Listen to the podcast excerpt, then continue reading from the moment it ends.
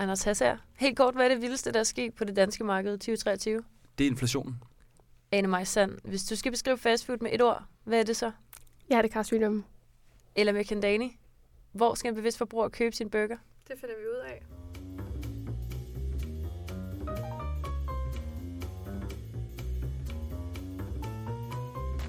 Sæt dig ned og træk vejret, for nu skal du høre en nyhed, der kan chokere selv den bedste.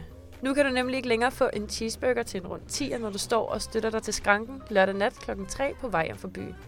De førende fastfoodkæder har nemlig hævet prisen på den klassiske burger for første gang i 25 år, så den nu er helt op at koste 13 kroner. Oh my god. Så skal du tage på Mac'en, Burger King eller Sunset for at få den bedste cheeseburger? Det undersøger jeg i studiet i dag. Mit navn er Esther Marie Madsen, og du lytter til Æde med Glæde, programmet, hvor vi guider dig til den bedste, billigste, sundeste og mest etiske ædeoplevelse. Som altid har jeg jo et fantastisk, fanatisk panel med mig i studiet. Økonomiforsker Anders Hass her, velkommen til dig. Mange tak for det. Anders, hvor køber du din burger?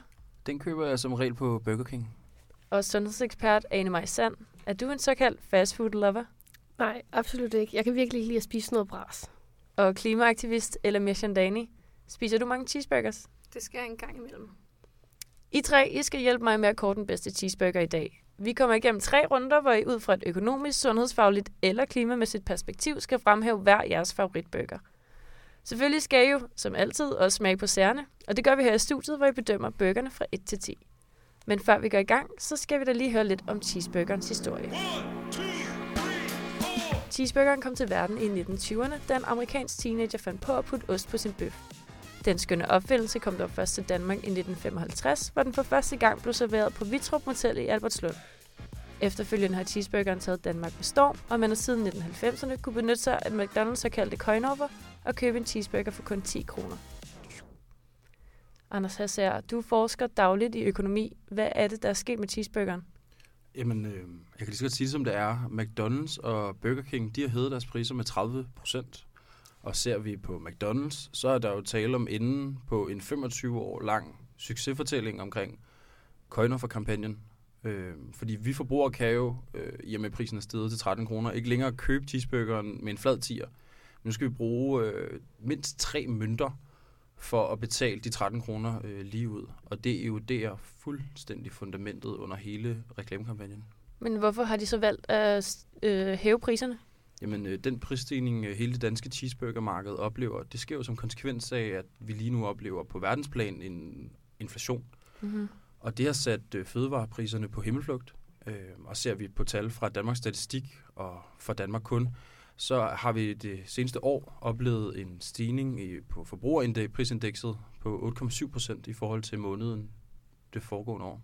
Men nu siger du jo så 8,7% prisstigning. Men hvorfor er så cheeseburgerne afsted 30%? Jamen det er nemlig der, det bliver ekstra problematisk, fordi hvis vi zoomer ind på priserne på de varer, som forbrugerne de kan købe på markedet, så er de i gennemsnit steget med 12,8% det seneste år. Og det sker netop, fordi fødevarerne er steget i pris, og elektriciteten er blevet dyrere. Men pointen er altså, at prisstigningerne, som vi ser på cheeseburgermarkedet, de er fuldstændig uproportionelle. Altså her taler om en stigning på 30%. Hvad er konsekvenserne ved den her prisstigning? Altså noget, vi skal være bekymrede for? Det vil jeg sige, altså det går jo ud over de aldersklasser, som økonomisk set i forvejen er allerdårligst stillet. I runde tal så går 3 ud af 4 af de 18-34-årige på fastfoodrestauranten hver eneste uge. Og det kan i værste tilfælde betyde, at de unge må gå sultne i seng, når priserne stiger. Men hvor skal man så købe sin burger, hvis man er en af de samfundsgrupper, som vil have allermest for pengene? Jamen, der mener jeg, at de burgersultne unge, de bør vide, at burgeren på de forskellige restauranter ikke er ens, og at deres penge, de kan blive brugt allermest effektivt på Burger Kings restauranter. Det har simpelthen noget at gøre med, at proteinindholdet er 4 gram større hos Burger King end hos McDonald's.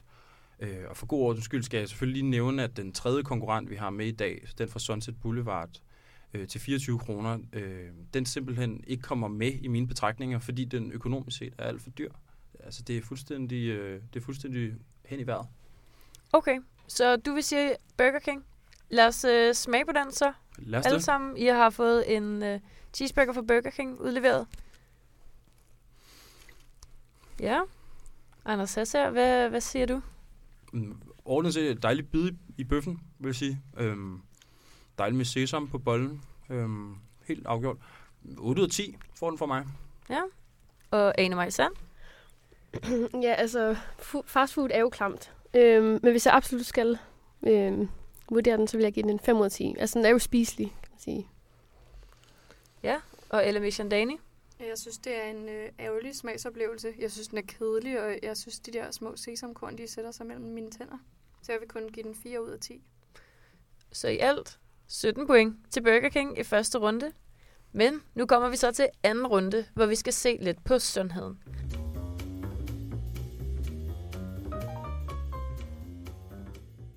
Og Anne Maj Sand, du er sundhedsekspert, og i starten der beskrev du simpelthen fastfood med ordet hjertekarsygdom. Men hvad er hjertekarsygdom overhovedet? Jamen, det er faktisk et super godt spørgsmål, fordi hjertekarsygdom det er et meget vidt begreb, der dækker over mange forskellige sygdomme i hjertet. Og de fleste af sygdommene de har det til fælles, at de er forårsaget af noget, der hedder overforkalkning. Og man kan egentlig også kalde overforkalkning for overforfedtning, da det består af aflejring af kolesterol og andre mættede fedtstoffer, som sætter sig i ens åre, og det gør sådan, som bliver mindre og mindre, hvilket gør, at blodtilstrømningen den også bliver mindre. Og hjertekarsygdommen det dækker blandt andet over forhøjet blodtryk, blodpropper i hjertet, hjertekramper, hjertesvigt og hjerterytmeforstyrrelser som dobbeltslag og meget andet. Okay, det er jo en lang række sygdomme, men er det overhovedet et problem i Danmark med de her hjertesygdomme? Ja, det er et meget stort problem. Man regner med, at hver 4. dansker dør af en hjertekarsygdom, så det er virkelig noget, vi burde tage meget alvorligt.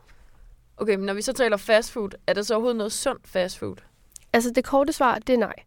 Forskning viser, at der er et direkte link mellem fastfood og hjertekarsygdom. I år 2019 der kom der et studie frem fra University of Newcastle i Australien, der viste, at jo flere fastfoodkæder der var i et område, desto flere hjerteanfald ville der være. Men hvorfor er det, at fastfood er så usundt? Jamen det skyldes hovedsageligt den høje fedtprocent og det høje saltindhold. Det fedt, man finder i fastfood, det er hovedsageligt mættede fedtsyre som kolesterol. Og her der vil fedtindholdet lede til overforkalkning, som jeg forklarede om før. Og det høje saltindhold, det vil så lede til tilstand som forhøjet blodtryk. Men når vi så kigger på de her 3 burger, vi har liggende her i studiet, hvilken burger vil du så sige er mest usund? Altså hvis man kigger på indholdet og fedt og salt i de forskellige burger, så vil jeg mene, at Burger Kings cheeseburger det er den mest usunde. Den har både det højeste salt- og fedtindhold i forhold til McDonald's cheeseburger. Dog så får den et lille pluspoint, da den har lidt mere protein. Der er lidt mere protein i Burger Kings burger. Men overall så er det McDonald's cheeseburger, der er mest sund. Dog betyder det overhovedet ikke, at den er sund. Den er stadig meget usund. Men ja, og her vil jeg gerne henvise til Sundhedsstyrelsens anbefalinger, der lyder, at man højst bør spise fastfood 2 gange om måneden. Men hvad så med Sunset? Den har du jo slet ikke nævnt. Jamen det er jo lige det, fordi at Sunset de offentliggør slet ikke deres næringsindhold i deres burgere. Hvilket jeg ser som et kæmpe minus, og det er faktisk meget mistænkeligt. Okay. Derudover så ved vi også lidt, at Sunset ikke er den mest pålidelige fastfoodkæde. De har jo før brandet sig med at være en fedtfattig franchise, men det viser sig slet ikke at være sandt. Nå. Ja, men hvis jeg skal vurdere den ud fra sådan det synlige indhold, så er det et plus, at den indeholder et lille stykke salat. Men jeg føler ikke rigtig, at jeg kunne give den en ordentlig vurdering, når jeg kender dens salt- og fedtindhold, som er de parametre, jeg har vurderet de andre ud fra. Okay, så... Ud fra det, så hvilke burger vil du så vælge af de her 3, hvis du selv skulle spise en? Altså, jeg vil jo allerhelst være foruden, men hvis jeg skulle vælge en ud fra de ernæringsmæssige aspekter, så ville jeg helt klart vælge McDonald's cheeseburger. Og på en eller anden måde, så tør jeg slet ikke rigtig spise søndagsburger, når jeg slet ikke ved, hvad den indeholder. Okay, jamen så må vi jo hellere smage på Mækkens. Så tag en hver. Og tag en god bid. Ja, Anne Maj Sand, hvad siger du? Altså personligt synes jeg, at den her burger, den lugter lidt dårligt. Den lugter sådan lidt plastikagtigt, men den smager bedre, end den lugter, så jeg vil give den en 20 ud af 10. Ja, og Ella Mirchandani? Jamen, jeg må indrømme, at jeg faktisk synes, den smager virkelig godt, og jeg synes også, den dufter godt. Jeg forbinder meget både duften og smagen med en cheeseburger. Jeg vil gerne give den 8 ud af 10. Okay, det var højt. Ja. Og Anders Hass her? Ja, nu skal jeg lige tykke færdig her. Jeg savner lidt sesam på toppen af bollen, men jeg synes, cheeseburgeren som helhed fungerer lige så godt som den fra Burger King. Det må jeg indrømme. Det bliver en 8 ud af 10. Okay, så det vil sige, at McDonald's cheeseburger faktisk indtager førstepladsen med hele 23 point.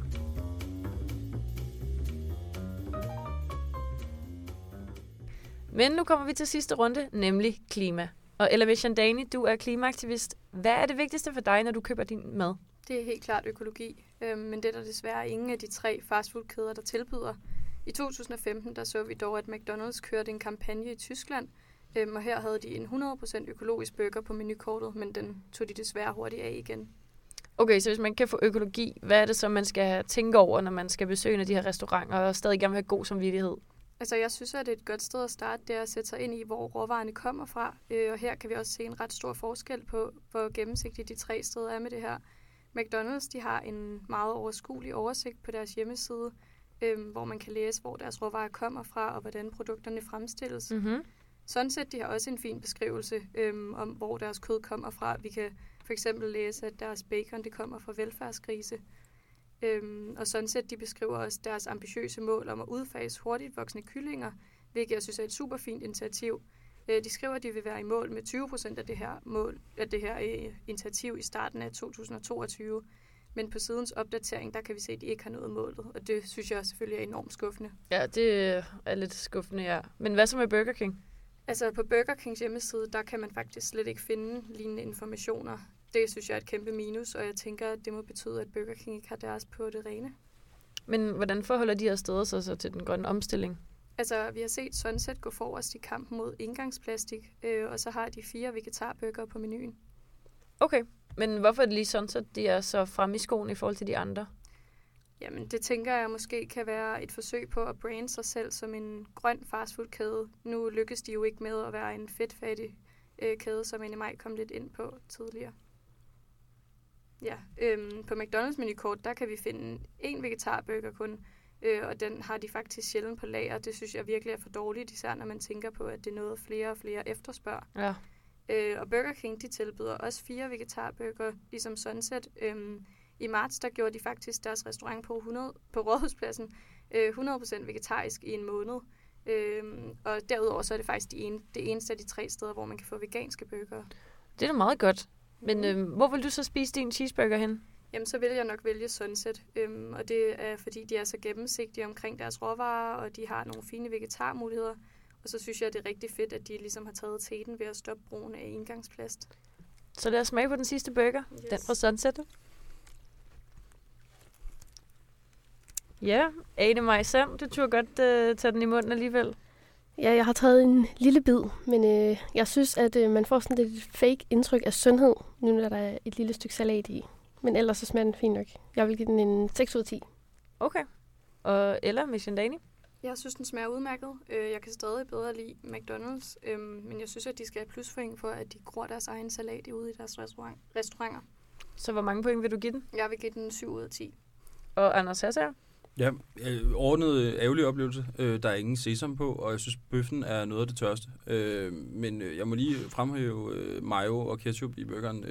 Dejlig, rig, finurlig smagsoplevelse. 7 ud af 10 bliver det fra min side.